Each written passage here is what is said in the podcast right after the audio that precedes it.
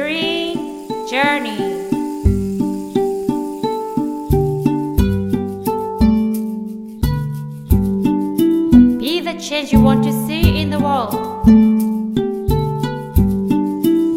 Green Journey。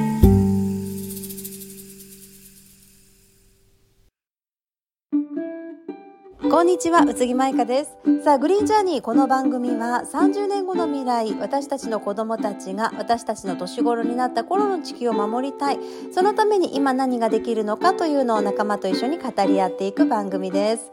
今月はですね、8月2日にグリーンジャーニー主催で行いました外来生物と生物多様性について学ぼうというイベントの模様をお届けします。まず最初の1時間は五箇公一先生に外来種って何？生物多様性ってどういうこと？というお話をたっぷりとしていただきました。その後に矢部隆先生に亀たちの生態について伺った後、子どもたちは30分間亀の餌やりをしたりたっぷりと触れ合いタイムを楽しみましたよ。今回はその前半のお話をお届けします。ではここからどうぞお楽しみください。国立環境研究所の五箇公一先生です。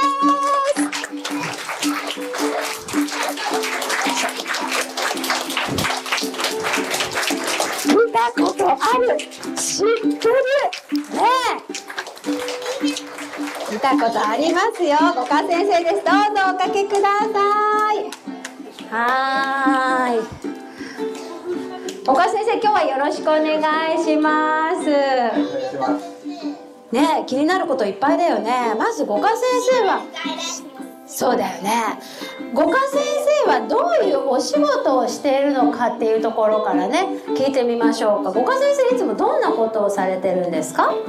茨城県つくば市というところにあります国立環境研究所ですね。環境省の研究所なんですけど、そこに勤めてまして、そこで今さっきちらっと出た生物多様性の保全ですね。要は生物多様性を守るということで、その中で私は特に生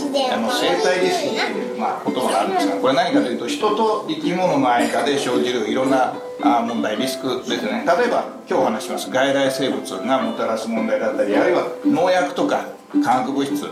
その環境に影響して生き物に対していろんな影響が出てくる問題です。あと最近話題になっているやっぱ新型コロナみたいな野生生物由来の、野生生物の中にあるウイルス、そういった感染症といったものがどうして発生するかといったような感染症の対策ですね。こういったことについて研究しているというのが仕事になります。研究者ですよ。人と生物と一緒にこう何かやるときに、何かやらなくても問題が起きるのを、じゃあどうやっていってね、解決していくのかというのを考えているお仕事を今しているんですが、みんなぐらいだったとき、五箇先生も一応子供だった時代はあるわけですよね。ね、2年生3年生だった頃あるわけですよね。その頃はどんな子供時代だったんですか？子供時代は富山県の方に住んでたんで、割とその時代、すごく田舎っていうか緑も多かったんで、やっぱり子供の時代は虫取ったり、そ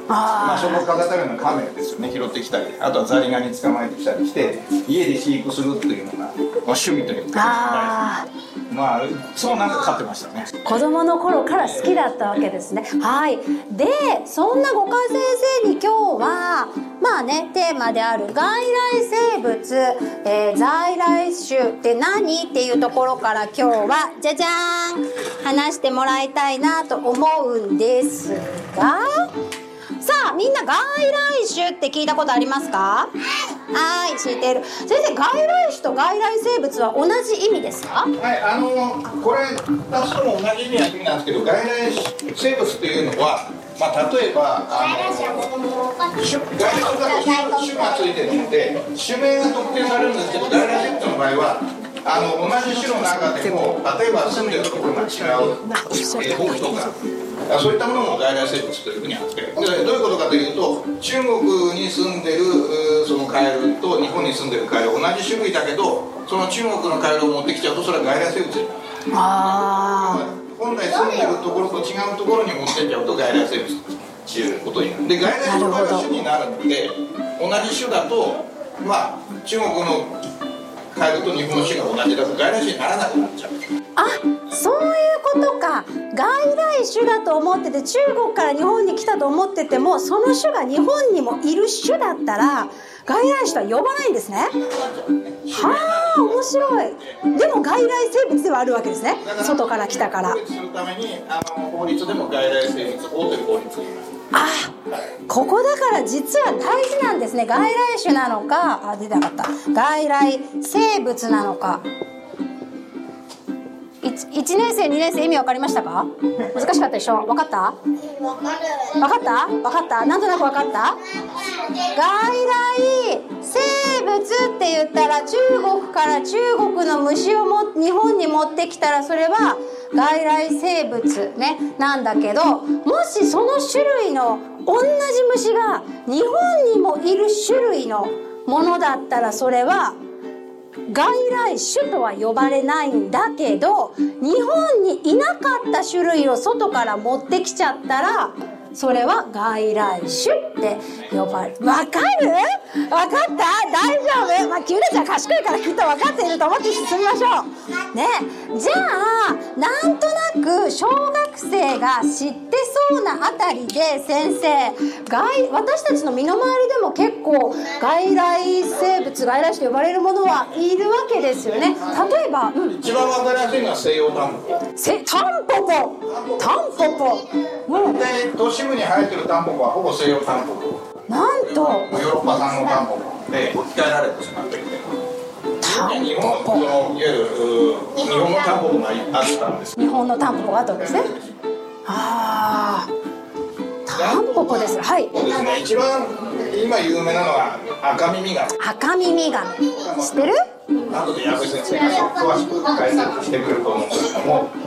これもアメリカ原産で、ペットとして輸入された。あとはアメリカザリガニ。あ、ザリガニね。アメリカザリガニ。アメリカってついてるよね。北米から輸入されたもの。日本のザリガニももともとはいたわけですか？あ、日本今はいるんですか？あ、いるんだ。それ違いは分かるもんですか、私たち？日本ザリガニはもっとちっちゃくて、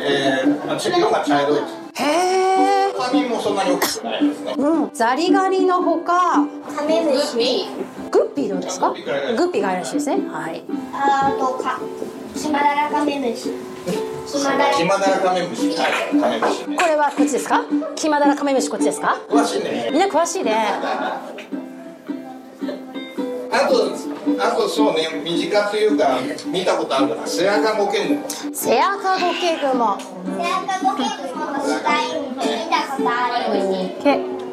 ルーパーとかも。あ、それも外来の。そうですよね。なんだっけ、カブトムシのさ、ウーパールーパー。ほら、角の大きいカブトムシ、なんだっけ、ヘラクレス。これ身近だったって、まだね、ペットショップ行かないと野生化してるわけですね。なるほど。あ、そういうことですか。野生化してるか、ペットとして家の中にいるだけかっていうのも差がある。基本的には外来生物だけど、今問題とされてるのは野外で増えちゃってる、いわゆる定着といって、日本の中でどんどん増えてるものが問題とされてるわけです。なるほど。じゃあみんなヘラクレスオオカブトとか、アメリカザリガニとか、ウーパールーパーとか知ってる人？飼ったことある人？あるか。それを例えば、あ、飼えなくなったなって言って公園に放しちゃうとか、川に放しちゃうとここになってしまうということですか？外来種に。外来生物になってしまう。外来生物。究極的には外来生物に限らず、ペットを飼育してるものは絶対に。確かに、それはそうですね。あれって、じゃあ例えばですよ、この近くのこの大曽根に今日来て、そこのね、木にいるなんか虫を捕まえてきて、うちの近くの公園に放すというのも、本来であればそんなに良くないということですか？種類によりますよね。このなんていうんですか、こういう街の中で動かした、動かしてないっていうのはそれほど大きな影響ないですけど、一番極端な例から言えば、例えば名古屋に遊びに来て、名古屋の例えばカブトムシを捕まえました。それを沖縄に持って帰っちゃって、沖縄で逃がすの、これ絶対ダメだっていうことです。はあ、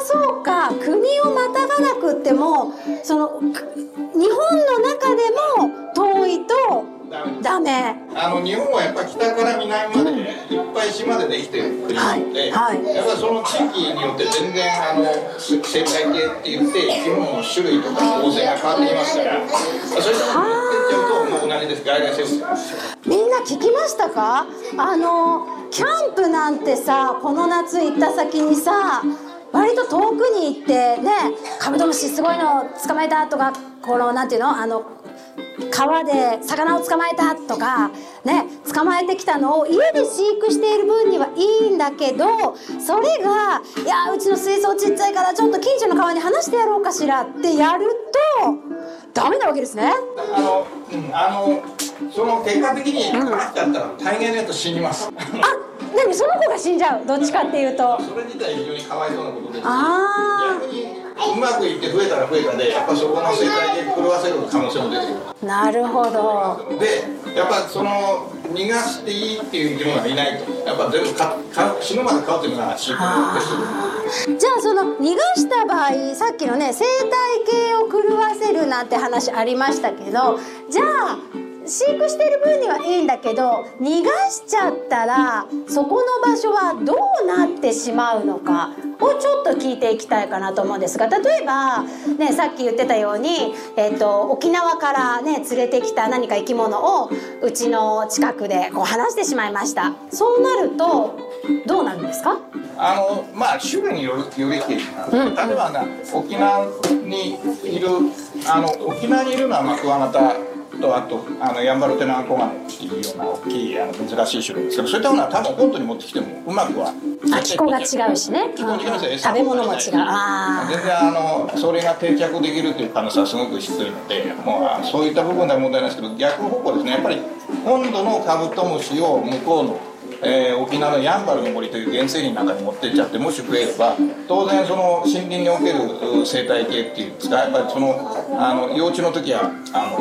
朽木を食べちゃうし、成虫になれば樹液を食べるといったような性質があって、そうなってくると沖縄に住んでいるクワガタムシやそういったテナガコガネといった生き物と競争になってしまったりするという影響が出てきますね。なるほどね。はい、いいですよ、質問どうぞ。ここの愛知県の森で捕まえた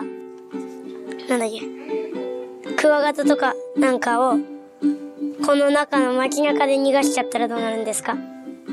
愛知県の中で捕まえてきたもの、クワガタとかを愛知県の中で放す分には沖縄からじゃなくて愛知県内同士だったらどうなんですか？その部分に関しては多分そんなに大きな影響出ないだろうというふうに思われるんですけど、何度も言うようにやっぱり飼ってるものは逃がさないですよね。そのうっかり逃がしちゃいましたも含めてダメなんです。結局逃がさないように飼育するということが、いや同じところに逃がすと、同じところに逃がす、シャチャのリリースというやつですね。捕まえて逃がす、それは OK なんです。いいね、今いい質問だったね。同じところに逃がすのはいいのか悪いのか、同じところは全然問題ない。人の匂いがつくかもしれない、もしかしたら。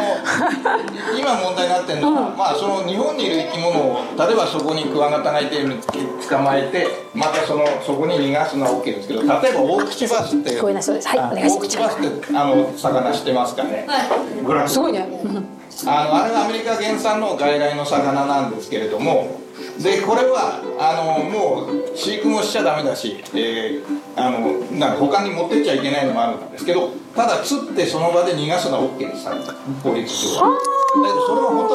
は減らさなきゃいけない魚なんで、釣ったら食べなきゃいけないですね、本当はね。でそれは法律上は逃がしていいことになっちゃってるんで、ある意味いつまでたっても減らないということが起こっちゃう。減らさなきゃいけないものもいるわけですね。そうです。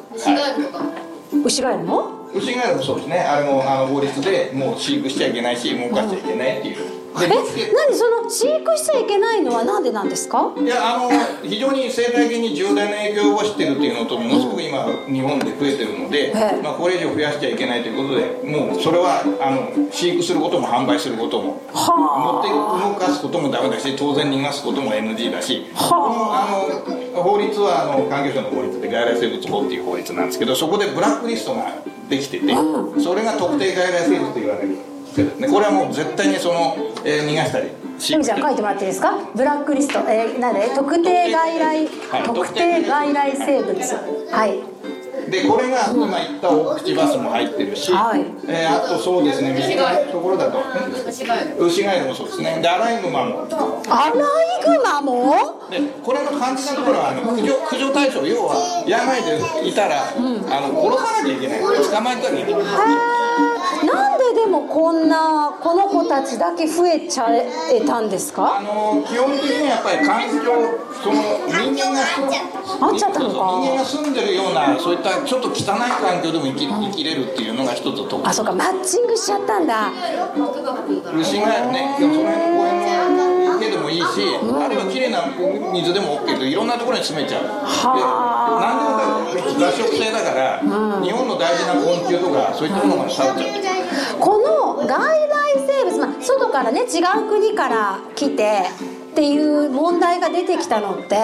いつぐらいからなんですか？外来生物っていうその生き物自体は、人間がまさにその先進時代の人間の祖先がアフリカから移動する時代から始まってるんです。え、そんな昔から？人間が意図的だれ意図的だれ。なんて持っていこうと思わないにかかわらず、人間が動くに伴って、やっぱりいろんな生き物、それこそ植物の種も、靴の下にこうついててとかね。あとは人間の食べ残しを狙って、そういった野生動物も一緒についてくると。で、そういった中で犬とか猫もだんだんと人間社会に馴染んでいってペットになっていったとされていると。で、その時代からもうすでに外来生物の歴史は始まってるんですけど、昔の人間ってせいぜい歩いていくか、あと船に乗っても手漕ぎで行くしかないので、移動できる時間、距離とかかる時間がやっぱりすごく長いし、距離もすごくそんな遠いところまでいっぺんに行けないで、運ぶ能力も全然なかったから、昔の外来生物はそこまで大きな問題にならなかった。じわじわと動く。あとは自然もいっぱいあったから、ここ感じなんですけど、本来の自然がちゃんとしてると外来生物は増えられないんですね。へー、聞いた？本来の自然がちゃんとしていると外来生物は増えられない。なぜ？なぜかというと、その生き物たちが生きている世界、生態系というのはその地域の環境の中で進化していくと、でいろんな植物も昆虫も動物もその地域の環境の中でどんどん進化していくから、その環境で一番強い種だけがそこにいるわけですよね。なのでそこに外来のものが入ってきてもまず跳ね返されてしまう。そうか、本当はだってそこにいるべきものじゃないんだから、餌も食べ慣れてないしね、何もかもあってないはずなのに。余地がない。へえ。だから人間がこれだけ増えて、こんなに街とかね、こういうね、どんどん都市を作っていって環境を変えちゃったから、日本の生き物が住めなくなったところに外来生物が入り込むという、そういった図式ができる。だから先ほど言ったように、いつから外来生物が問題になったかというと、この国の場合はまさに明治の開国以降、グローバル化といった形でどんどん外国からのものも入ってくるようになると同時に、どんどんその、土地開発が進んで、森が減っていって、田畑もだんだん荒れてくるといったような流れの中で、昔の外来生物は大体中国とか朝鮮半島といった大陸から流れてくるものがほとんどだったのが、今はアメリカとかオーストラリアといったすごく遠い国からやってくるようになってしまって、そういった世界は日本と全然違う環境だから全然違う進化してるんですね。なのでそんなのが来ちゃうと、もう日本の環境の中で暴れまくっちゃって一気に増えちゃう。これがやっぱり大きな問題なんですね。なるほどね。ただその暴れまくったやつ自体にはあんまり罪はないんですよね。自分が行きたいと思って行ったわけじゃないですもんね。連れてこられちゃったんですもんね。人間のせいだよね。人間が連れてきてね、連れてきたくせにお前外来生物だっつってね、ちょっとひどい気もしちゃいますよね。その通りで、実際同じ生き物ですからね、やっぱりこれ駆除するというのは非常になんていうかかわいそうだというところがあるんだけど、同時にでもこれ放置しておくと今度は人間社会の方が危なくなるんですね。なぜなら例えばアライグマなんていうのを増やしておくとどんどん農作物も食べちゃうし、あとその人の家まで入ってきちゃって荒らすって、一番怖いのが病気を媒介するんですね。一番怖いのは狂犬病という病気を媒介できると、で今日本は狂犬病ないですよね。みんな犬飼ってるから狂犬病を接種受けてるから。昔あったんですよ、狂犬病という怖い病気。これはどんな病気かみんな知らないかもしれないですけど、知ってる？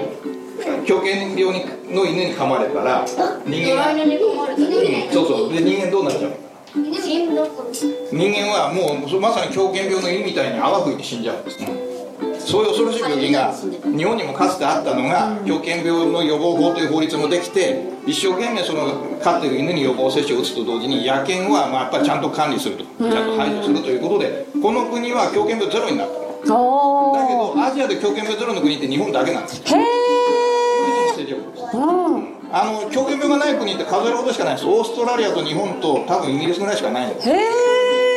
だから他の国はいっぱいあって、実は隣の中国なんて1年間2000人ぐらい死んでるという。へー。狂犬病大国ね。だから意外とみんな日本で住んでるから安心しちゃって外国行くけど、本当は外国は危ないんですね。でそういう国がまだ周りにいっぱいある中で、もし狂犬病のウイルスがこの国に入ったらアライグマがどんどん日本中に広げちゃう。はあ。そうなってるともう非常に危険な状態になる。かわいそうなんて言ってる場合じゃなくなりますよね。そうか、そういう危険性もあるわけなんですね。だからアライグマ自身は可愛い動物ですし、罪はないけど、まあ残念ながらそういった危険がある以上は人間が責任を持ってそのやっぱかわいそうという痛みを伴いながらも駆除しなきゃならないというのがこの管理。ヌートリアもう一回特定外来生徒。さあじゃあね、子どもたちもちょっとなんか質問いろいろ出てくるのかなといったところで、どうしようかな、順番に手を挙げてもらうか。ただ6年生は難しい質問すると思うので、1年生から順番に質問タイムに、3年生からでしょうか。そうか、1年生難しいわね。4年生からでしょうか。じゃあ全員の中からにしよう。そうだね。さあ質問ある人手挙げてください。何でもいいよ。はい、外来種、他の国から日本に来たって言ってるんですけど、一番多い国から日本に来たのってどこの国ですか？どこが一番多いかっていうことですかね。これまでの、特にこういった特定外来生物なんかの類型を見ると北米だね、やっぱり北アメリカで一番やっぱり戦後の貿易量が一番多かったのがやっぱりアメリカになってきて、今最近は中国のものがどんどん増えてる。これもやっぱり貿易が中国に増えてて、で厄介なのは中国自体が貿易大国になってるから、今ヒアリってすごく話題になってるんですよね。ヒアリはもともと南米原産で、アメリカが中国ほど増えたのが中国に入っちゃって、中国に住んで、それが今どんどん日本に来てる。あ、そうなんだ。へえ。だから今世界の経済ってすごくいろんな国がつながってやってるから、いろんな外来種がぐるぐる世界巡って、で日本はいろんなものを輸入する国だから全部ここに集まるようになっちゃう。日本が一番外来生物の種類が多いかもしれない。やば。まさかの日本がね、外来生物が多いって。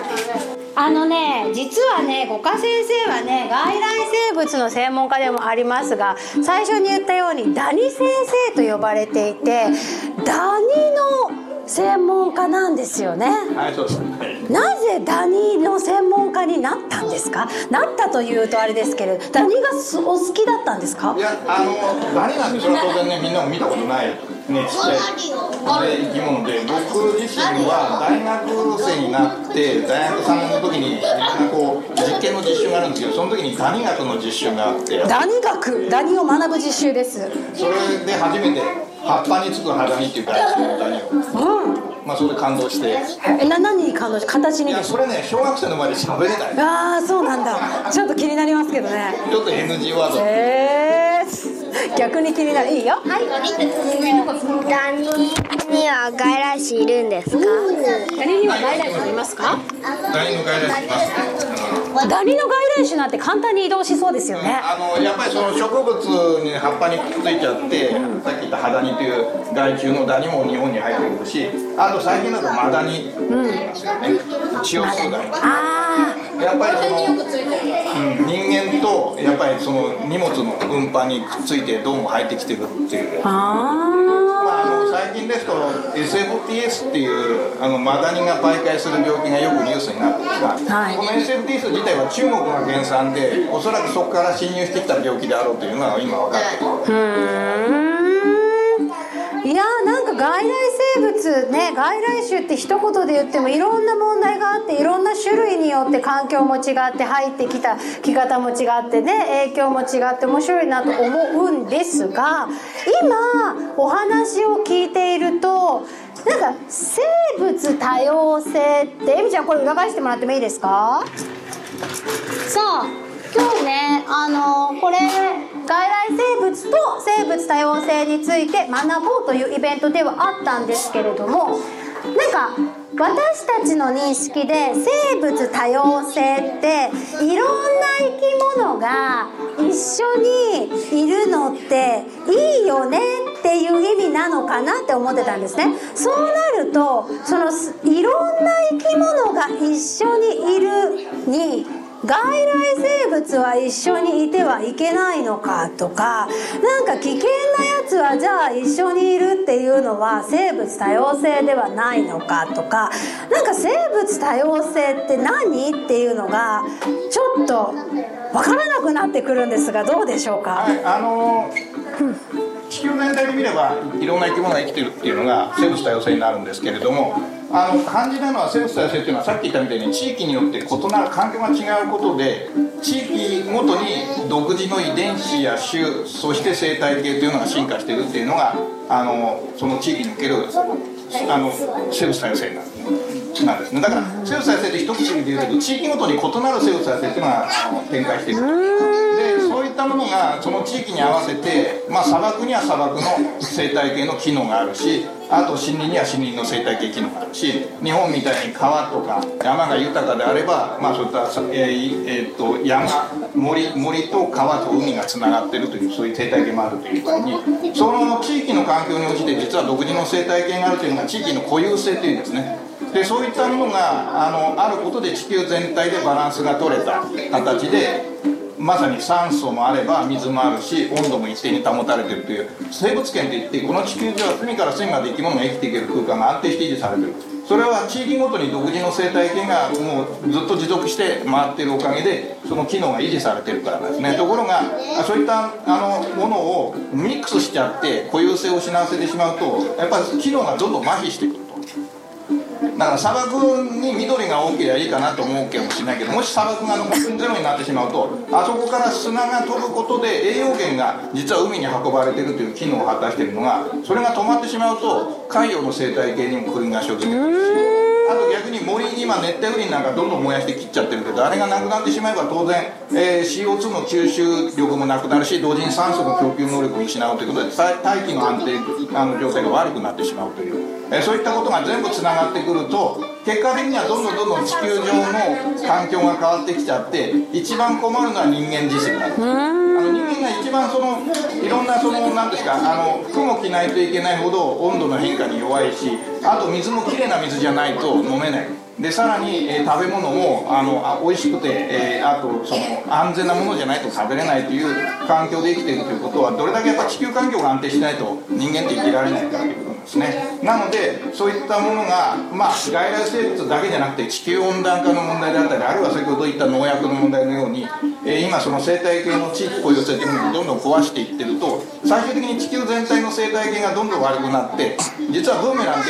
それが一番困るのは人間になっちゃう。なので実はこういった外来生物も管理して地域の生物多様性を守りましょうという本当の意味は、生き物がかわいそうだからじゃないんです。私たち人間がこれからもこの地球で安心安全で生きていくためには、絶対的に生物多様性と仲良くなっておかないといけないと。なんと私たちのために、私たち弱いんですね、人間はね。はぁっていう動物は本当に特殊な動物で、こんな変な格好した動物いる確かにみんな服着てないですもんね。二足歩行して頭でかくて、で腕力も脚力も非常に弱いと、だから動物として一個体でジャングルに裸で放り出されたら多分30分持たないです。何かに刺されて食べられちゃう、あるいは何かに刺されて死んじゃう。だからそれぐらい弱いのがなんで生き残れたかというと、逆にやっぱり頭も良くて知恵もあって、武器も持って服も着て、あとみんなで助け合うと、みんなで力を合わせるということで初めてその自然の力に勝って私たちが生きていくという。ただその力が大きくなりすぎちゃって、今これだけ外来種まで運んじゃうし、温暖化までさせちゃうというとこまで来ちゃってるから、そうなってくるとやっぱり生き物の世界もその変化に応じてどんどん変わっていくから、うん、だから大事な生き物、美しい例えば植物だったり私たちが見たいなと思う生き物がどんどん減っていく一方で、その悪い環境で生きられる害虫とか外来生物がどんどん増える、まあヒアリなんかもそうですね、どんどん今地球上で増え続けてる。だからそうなってくると人間にとって都合の悪い生き物しか生きれない社会になってしまう。へー。なのでやっぱり今のうちに何とかしなきゃいけないということで、こういう外来種に関してもやっぱり逃がさない、これ以上増やさないようにしとかないと元に戻せなくなってしまいますよと。それはじゃあもともとのその環境がどうだったかっていうのを知らないといけないですよね。そうですよね。だからそれを知ってる世代がもうだんだん、そうですよね何が在来種か外来種かって私たち分からない人が多いですもんね。だからはい、質問ですか。はい、ちょっと待ってくださいよ。はい、なんかツバメってどこにでもいる気がするんですけど、なんか遠いところに持ってったら死んじゃうですか。それは人間が勝手に全然違うところ持ってるんだったらなかなか生き残るのが大変です。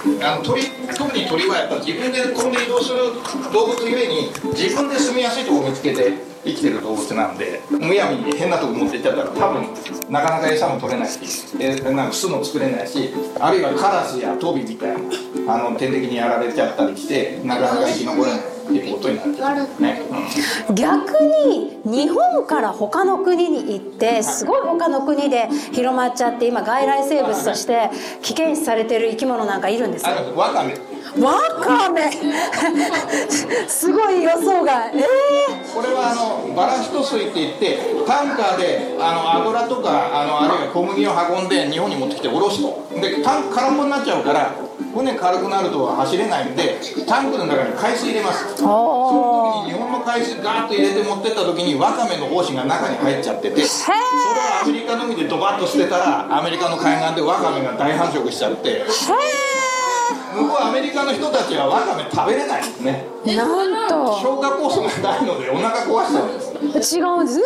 同じ人間でもね。もう向こうではただの雑草になっちゃう。なんと、へえ。おかげで魚たちは住みやすいんだ。魚はだけどワカメがない海で進化してるからワカメが増えちゃうと今度魚が住めなくなっちゃうね。だからそこは意外かもしれないけど。逆に外来生物で例えば日本に入ってきた、日本から他に行ったでもあれですが、入ってきてくれて本当に良かったみたいな例はないんですか。そうですね、今だと、コンピノス貝かな、ハマグリの代わりに増えちゃってる外来の貝なんですけど、はい、まあほんと増えすぎてるんだけど美味しいんでみんな困ってない。あ、そうか、人間にとって美味しくって増えてくれたらラッキーであればもう問題ないわけだ。問題ないというか、まあ正解はあれですけど、人間にとっては都合がいいという、人間にとって都合がいいもの、他の生き物にとっては都合が良くないものをね、一言で言えないですが、ここ3年ぐらい本当にね、私たちも苦しまされたコロナウイルスなんかも生物多様性やっぱちょっと関係がしてくるんですか。最近このコロナウイルスなんかにも話題になったのは、このコロナウイルスが実はコウモリが持ってたウイルスらしいということが分かっていて、その東南アジアの奥地にどうも起源があるらしいんですね、はい、でそういったコウモリがやっぱり森林開発とか、あるいはその動物を食べるために市場に持って行ったりするということでウイルスごと動物が移動させられていて、でそこに人間が接触するということでこういった新しいウイルスがどんどん人間社会に入ってきた。最近だと例えばエボラ出血熱ウイルスってアフリカにあるんですけど、あれもともとは、おそらくコウモリが持っていたウイルスとされていて、やっぱりコウモリが住んでるエリアに人間が近づきすぎてることで森林を開発したりやっぱりヤギ畑やったりするということで、そこでそのウイルスが人間にたまたま飛びつくようになって、で一番肝心なのはさらに人の流れが速くて今世界中にこう人がいっぺんに動くようになっていく。だからウイルスが簡単に世界中に広がることができて、でそうすると何が起こるかというと、彼らは人間の中でも進化を続けますから、いっぱい人間に感染したらそれだけ進化が早くなっちゃうんです。でこのコロナウイルスはもうある意味武漢と言われる中国の町で発生したんですが、あそこが実は中国の一帯一路経済政策って分かります大人分かりますか今世界中がこう中国を中心につながるという中で、この武漢は一帯一路経済政策の拠点なんですね。だからいっぱい人が来ていっぱい人が出ていくところにそのウイルスが発生したから、あっという間にわずか1ヶ月2ヶ月で世界中にこのウイルスが広がることができて、そうするとウイルスはどんどんすごい勢いで進化して、さらに感染しやすく、さらに熱を出しやすくと姿を変えて、あっという間に広がって、この3年間えらいことになっちゃうんだと。だからこのウイルス自体は多分森の中でほっとけばじっとしとけば何もなかった。へえ、そうなんだ。入っちゃって掘り出しちゃったから、でなおかつ人の流れが激しいからこんなひどいことになっちゃった。はあ、ということはやはりちょっと怖いところではありますが、こういうことがこれからはまた出てくる可能性は。今また皆さんコロナも終わったということで、こんなに人がまた動いて、で当然こう経済活性化するためにはまた森も切っていかなきゃいけないし。海も汚さなきゃいけないですけど、また変なウイルスは出てくるわけですよね。はあ、そうですか。大事になってくるのは、さっき言ってたようにコロナも別に森の中にいれば大して何も悪さをするものじゃなかったっていうところでいくと、住み分けというか足を踏み込まないっていうことがあれなのかな。住み分けっていうんですけど、本来やっぱり人とそういった動物っていう世界っていうのはちゃんとある程度距離を置かなきゃいけない。やっぱり人は人の住む社会、そして動物は動物たちの住む世界っていうのも、そのやっぱ住みかと取り分っていうのはちゃんとわきまえなきゃいけないね。住みかと取り分ね。これがやっぱり今人間はどんどん、例えばアフリカとか東南アジアみたいなジャングル要は動物の住みかに我々がどんどん入り込む、開発を進めると。で一方で日本の場合は里山って言って山沿いに村がたくさんあって、そこがむしろそのバリアになって動物が降りてこないようにしてたのが、今そこ人いなくなっちゃったから動物たちが逆に人間社会に入る。鹿とかイノシシ、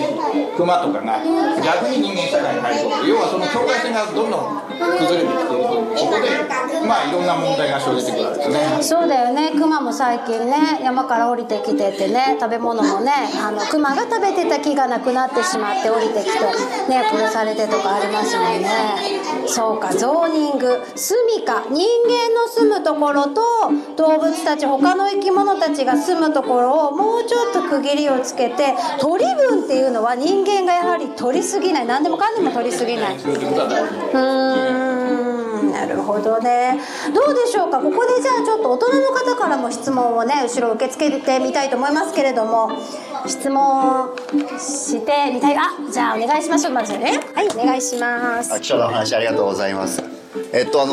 数年前から畑をやり始めて、で、畑にマムシが出るんですよ。で、日本マムシなんですけど、まあ危ないから捕まえるんですけど、それを隣の畑に捨てるわけにもいかないしどっかほかっとくわけにもいかないし、でなんかその日本古来のって言ってあれなんですけど、昔からこうその地に育ってきたヘビのところに入ったのは僕なんで、だけど殺すのもかわいそうだしっていうのを処理に困るんですけど、こういった場合どうすれば、はい、よろしいですか。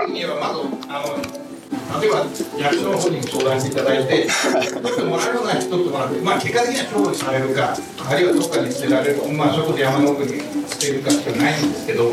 私としては基本的にやっぱり人間が活動するエリアに危険なものがいたら、排除しなくてはならない。それはやっぱりリスクはちゃんと許可しなきゃいけないということで、皆さんも病気になればちゃんと普通に飲んで、やっぱり病気には戻す。あるいは家の中に害虫が入れば、やっぱりそれはやっつけなきゃいけないんですけど、やっぱり自分の畑にそういった危険を飲めれば、かわいそうだけど、やっぱり用じゃなくて、そこはなるほど正解だと思います。それは先ほど言ったゾーニングの人もやり方であって、本来ならマムシ自体も悪い生き物じゃないとはいえ、やっぱり身体に危害を加える恐れがあるのであっては、そこに行ってはいけないということで処理するというのが正しいやり方になっています。何を買われないようにするために月次第やっぱり捕まえてビントネシンするでできたらマムシだね。そうですね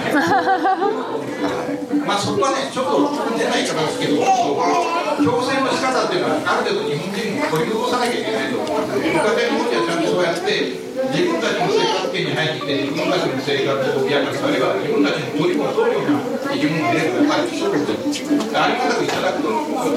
立っちゃうということを繰り返していただく。が、その部分ではやっぱり殺害が無視は危険な動機ですが、きちんと処分しないと他で逃げればまた誰かにかけるかもしれない。よほどやまく逃げなさないから危険な生き物で処分していただくのがこの世界。ありがとうございます。お酒にしますさあ他にありますか？はいどうぞ。はい名前の呼び方としてちょっと疑問に思ったんですけど、外来種が例えば100年後でも200年後でもその、明治とかそのくくりからどれだけ経っても外来種と呼ばれ続けるのか、どこかのタイミングで在来種扱いされるのかっていうのをぜひ伺いたいです。面白い、日本の生態系っていうのはもう大変の手続きの中でどんどん島として分離する過程で作られてまして、一体どの種がどの起源から出てきたのかっていうのは極めて曖昧なところ多いんですよ。最近だとそれこそやべせんさんと亀の話があると思うんですけど、草亀と言われる亀が何度日本にいたから日本の亀だとばかりのことだから、実はこれそんなに遠い昔じゃない時に日本に持ち込まれた外来種だったらっていうのも分かったりして、で今更じゃどうするのかもうすっかりなってたってるんですけどみたいな、結構日本の中になるのかなったと言われるような草もうほとんど実は有志以降に人間が中国から来て外来種です。だからといって排除しようという話にはならない。だからその辺の線引きがすごく難しいところではあって、特に日本みたいに島の場合はおそらく人為的に要は人間活動に伴って入ってきた外来種がすごくたくさんいる。ただそれをたどるということは今のかなり難しくて、そこはその辺の曖昧さをなんていうかちょっと留意しながらも今言ったように危ない方になったら配慮していくというようなその優先順位というところかなというような環境政策としては政策としては要はどこから外来生物かという定義がもうもはや日本では難しくない。ありがとうございます。はいありがとうございます。では他にいらっしゃいます。あ、今日はありがとうございます。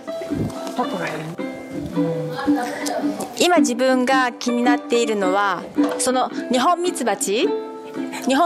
を飼っているんですけれども、その先ほどおっしゃったようにその西洋ミツバチがやっぱり多いじゃないですか。でも受粉には役立っているんですけれども。なんていうのかな、西洋ミツバチがいるから日本ミツバチがまだ少し弱い存在になっているんですが、それはやはりこれから考えていくうちに共生共存というか、それがうまくバランスが取っていくように変わっていくのか、やっぱり日本ミツバチを増やしたいという気持ちはあるんですけれども、今すごいミツバチが少なくなっているっていうことで受粉にもすごく苦労されている果樹園の方たちがいるっていうところで、それはどんな風に考えていったらいいのかなと思って、西洋ミツバチの位置づけ、日本ミツバチの位置づけ、そういうのをちょっと考えたりするんですけども、先生はどのようにお考えになりますか？じゃなくて農業用としてのポリネーター式は確保のもあって今と簡単に農業生産にするなんてならない。なんかその管理の問題だと思うんですが、沖縄とか沖縄の生産に移動に関しては実際に野生がしちゃってて、そこにおいて生態系というふうになかなかの現地される。これはもう完全に人間とは離れてあって本当のことを行っている状態になっているということは、やっぱそういった環境にならないようにどれだけ人間がちゃんと管理しているということが確信なので、やっぱ確信があるように人間の管理が言われることがあったりするから、そういうことは人間が理解したとかはまず根本的に人間がどうやって管理しているかということが根底になる。で、日本ミツバチに関してはあれはもう本当にのしかこみたいにそのある意味何ですかね、人間と蜂との関わりのやり方としては独特の日本とは一緒な伝統的なやり方としてこれはこれでありだと思います。で、問題はただ西洋ミツバチにしても今環境がすごく変わっていることでどっちも今どんどんやっぱり減って伝わるということは大きな深刻な問題となっているということで、その部分の環境問題自体をやはり解決していくことが一つのメタであると思います。で、線引きは観測なんだけど、放置すればすごい影響力を観測するところから、などというふうに、やっぱりこれがどういう形で人間が管理が進むかというのは大事なことだなと思います。最後、一人だけ大人から、お受け付けようかな、どうでしょうか。ね、ピンクの髪の女性でいきましょうね。はい、どうぞ。今日はすごく興味深い話をありがとうございます。私の質問というか、息子がすごい毎年気にしてることなんですけど、なんか谷先生ということでちょっとぜひお聞きしたいんですけど、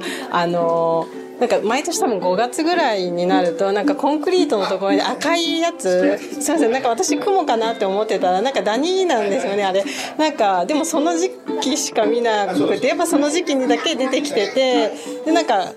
いうの、なんとなくダニってこう人間とか動物とかに来るイメージなんですけど、あれはコンクリートのところでしか見ないんですけど、あそこの中で生きていて、で時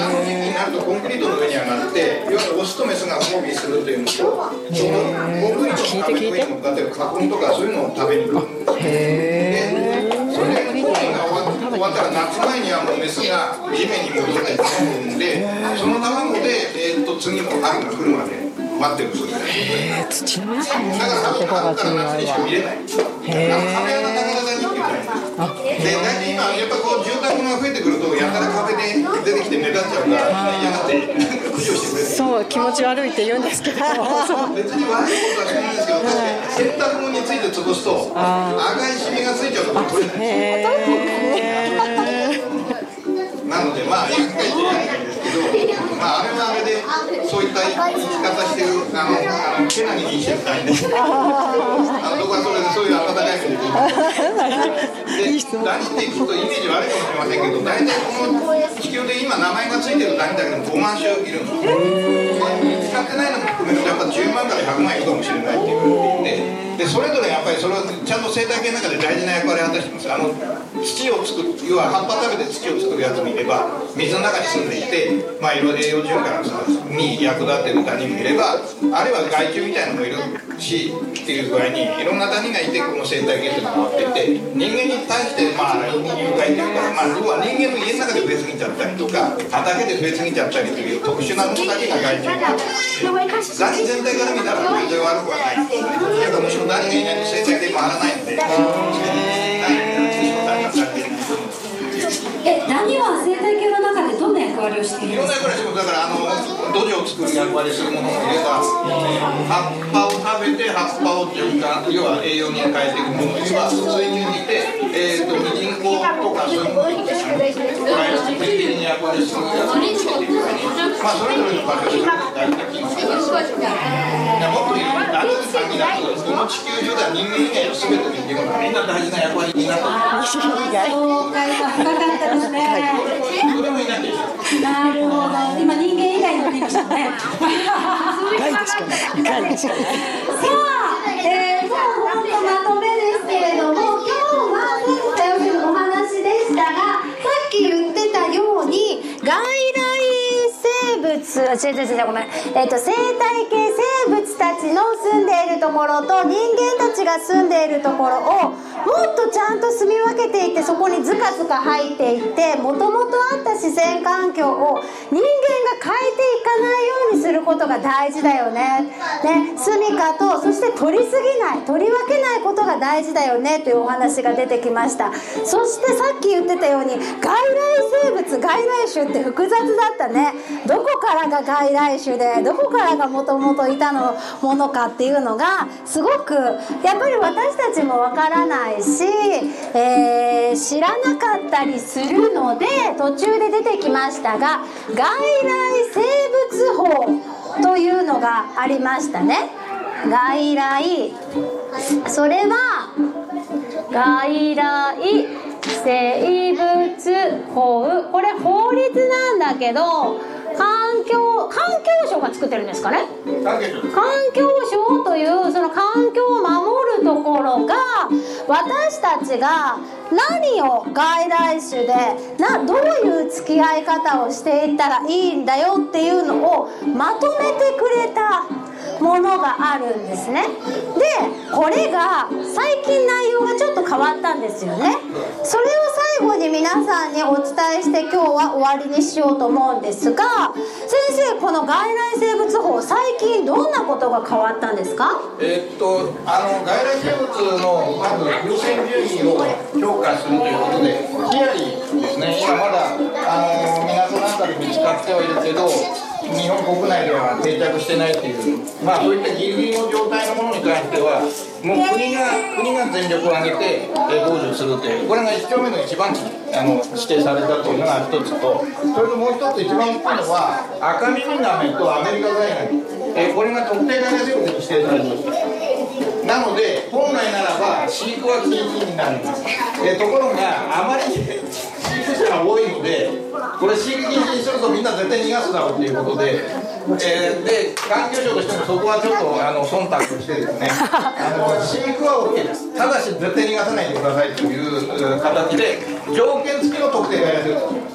なので皆さんアカミミガメとかアメリカザリガニ今でも飼ってる人いると思うんですが、これはもう絶対逃がしちゃいけない。逃がしてるとこ見つかったら罰金取られます。そこまで出てないんだけど、個人だと100万から300万くらい取られる。なかなか取られますね。結構な金額を気をつけてね、はい、で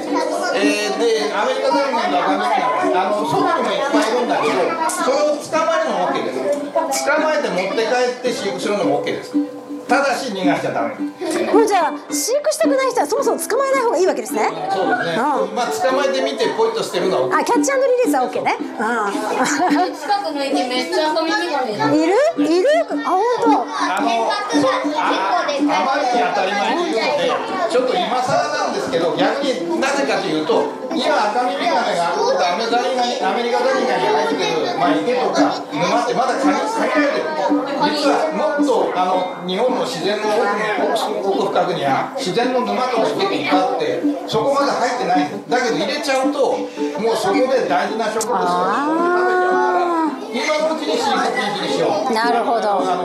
放流禁止にしようと、うん、だけど飼育してていいからとにかく逃がさないでくれということにしたんですね、はい、みんな覚えましたか？法律は変わりましたよ。アメリカザリガニとかアカミミガメは捕まえて家で飼ってでもいいけど逃がすと100万円から300万円の罰金になりますんで気をつけてくださいよ。罰金だよ。逃がしちゃダメなんだよ。飼育しててうっかり逃げましたのダメです。法律上はこれダメってなってるので、逃げないようにちゃんと蓋をして飼育してくださいということが一応環境省としてもそう、ああいうふうにね飼育して、はい、そういうことなので、もう飼いたくないと思ったらどうするんですか？友達にあげるとかそういうことですか？友達に無償で譲渡預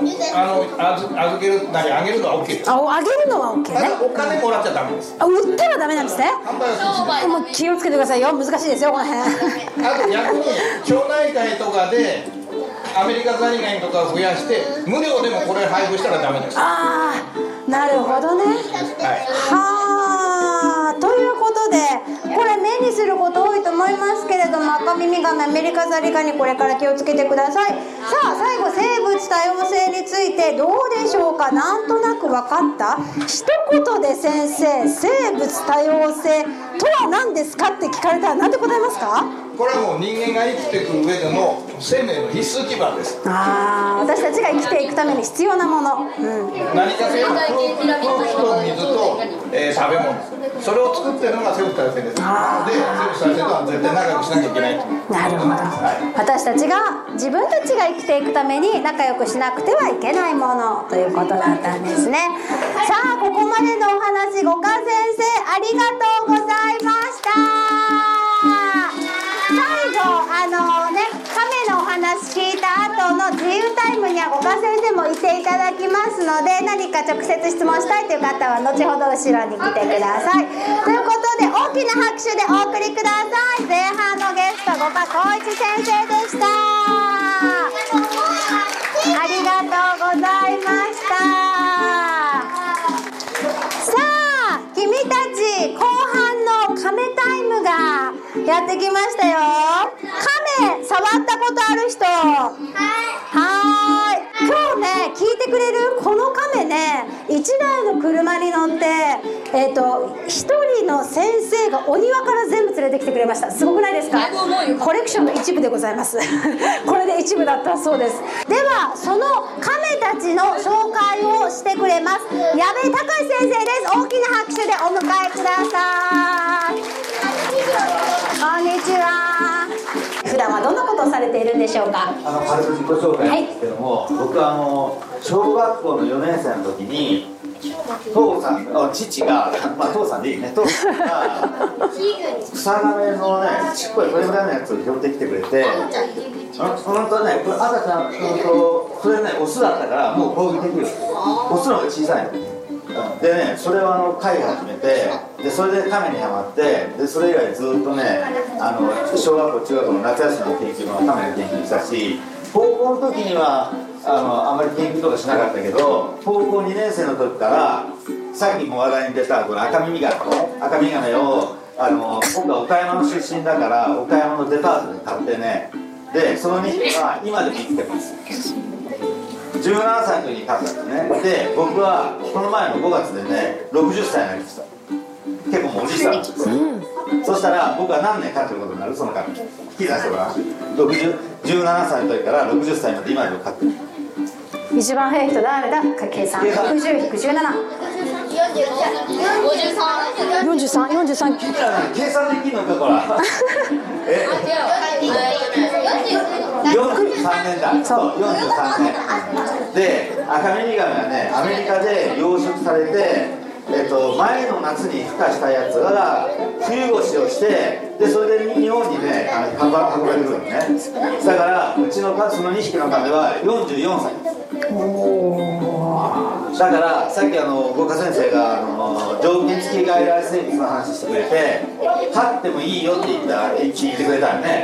でも飼ってからまた話すのはダメだって言われたよね。すごい、44年飼わなきゃいけないってこと？一回飼い出したら思った以上の年月だね。43歳だけどまだね、メスを見たら2匹ともオスなんだけどね、メスを見たらこうやって求愛交尾してるから、まだまだ元気なんだよ。だからもっともっといけるよ。だから飼おうと思うには覚悟がなかなか必要ってね。なかなかなもんですね。亀なんだよね。亀って寿命が長いから、一人の研究者がね、ずっと追跡することできない。でね、世界的にもね、野生の亀の寿命ってね、あんまり分かってないんだけど、で厳密に言ったらね、亀の寿命ってね、1年切る。なんで？ 1 年より短い。短いです。なんでかっていうと、亀って甲羅持ってるから、激しい攻撃できないでしょ。だから卵を産んでも子供が生まれても守らないよね。だから小さい時の死ぬ確率がね、死んじゃってしまうやつがすごい多い。8cm がね、9cm か 10cm かそれぐらいを超えたら甲羅がしっかりしてくるから、今度はね、天敵がいなくなってずーっと生きるの。人間は生まれた赤ちゃんをほとんど今現在生きて、ずーっと長生きして80歳ぐらいになったら死んじゃうよね。だけどね、亀はね、最初にガクーンと減って、それからあとダラダラダラ長生きする。いや、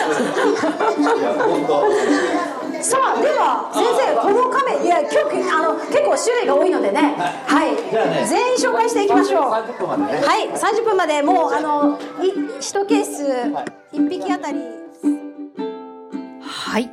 ということでいかがでしたか？この後、矢部先生による、亀一匹一匹に関する、生態のお話、説明があって、みんなで餌やりをしたりだとか、触ったりだとか、亀との触れ合いタイムに入っていきました。とっても盛り上がりましたよ。にしてもね、外来生物法が改正されて、赤耳ガメ、よく言う緑ガメですね、はもう飼えなくなったからといって放流をしてしまっては罰金というそんな話題があったところからの、矢部先生の今まで飼っている亀の最長は学生の頃から飼っていて43年ね。飼いい始める時にやはりこれくらいのスパンでの想像がいるんだなっていうことが一つまた勉強になりましたね。そして、生物多様性という言葉は本当によく耳にしますけれども、なんか他の生き物のためにそれを守らなくちゃいけないよねっていう感じではなくって、私たち一番弱い人間が生き残っていくために絶対に必要になるものなんだよねっていうのはハッとしましたね。こんな風にグリーンジャーニーでは大人でもハッとするような、明日からの生活がそれを聞いてまた少し変わるようなイベントをですね、これからも作っていきたいなと思っていますので、次回機会ありましたらぜひお越しください。では今月の番組は以上となります。ここまでのお相手は宇津木舞香でした。それではまた来月。ジャーニーグリーンJourney.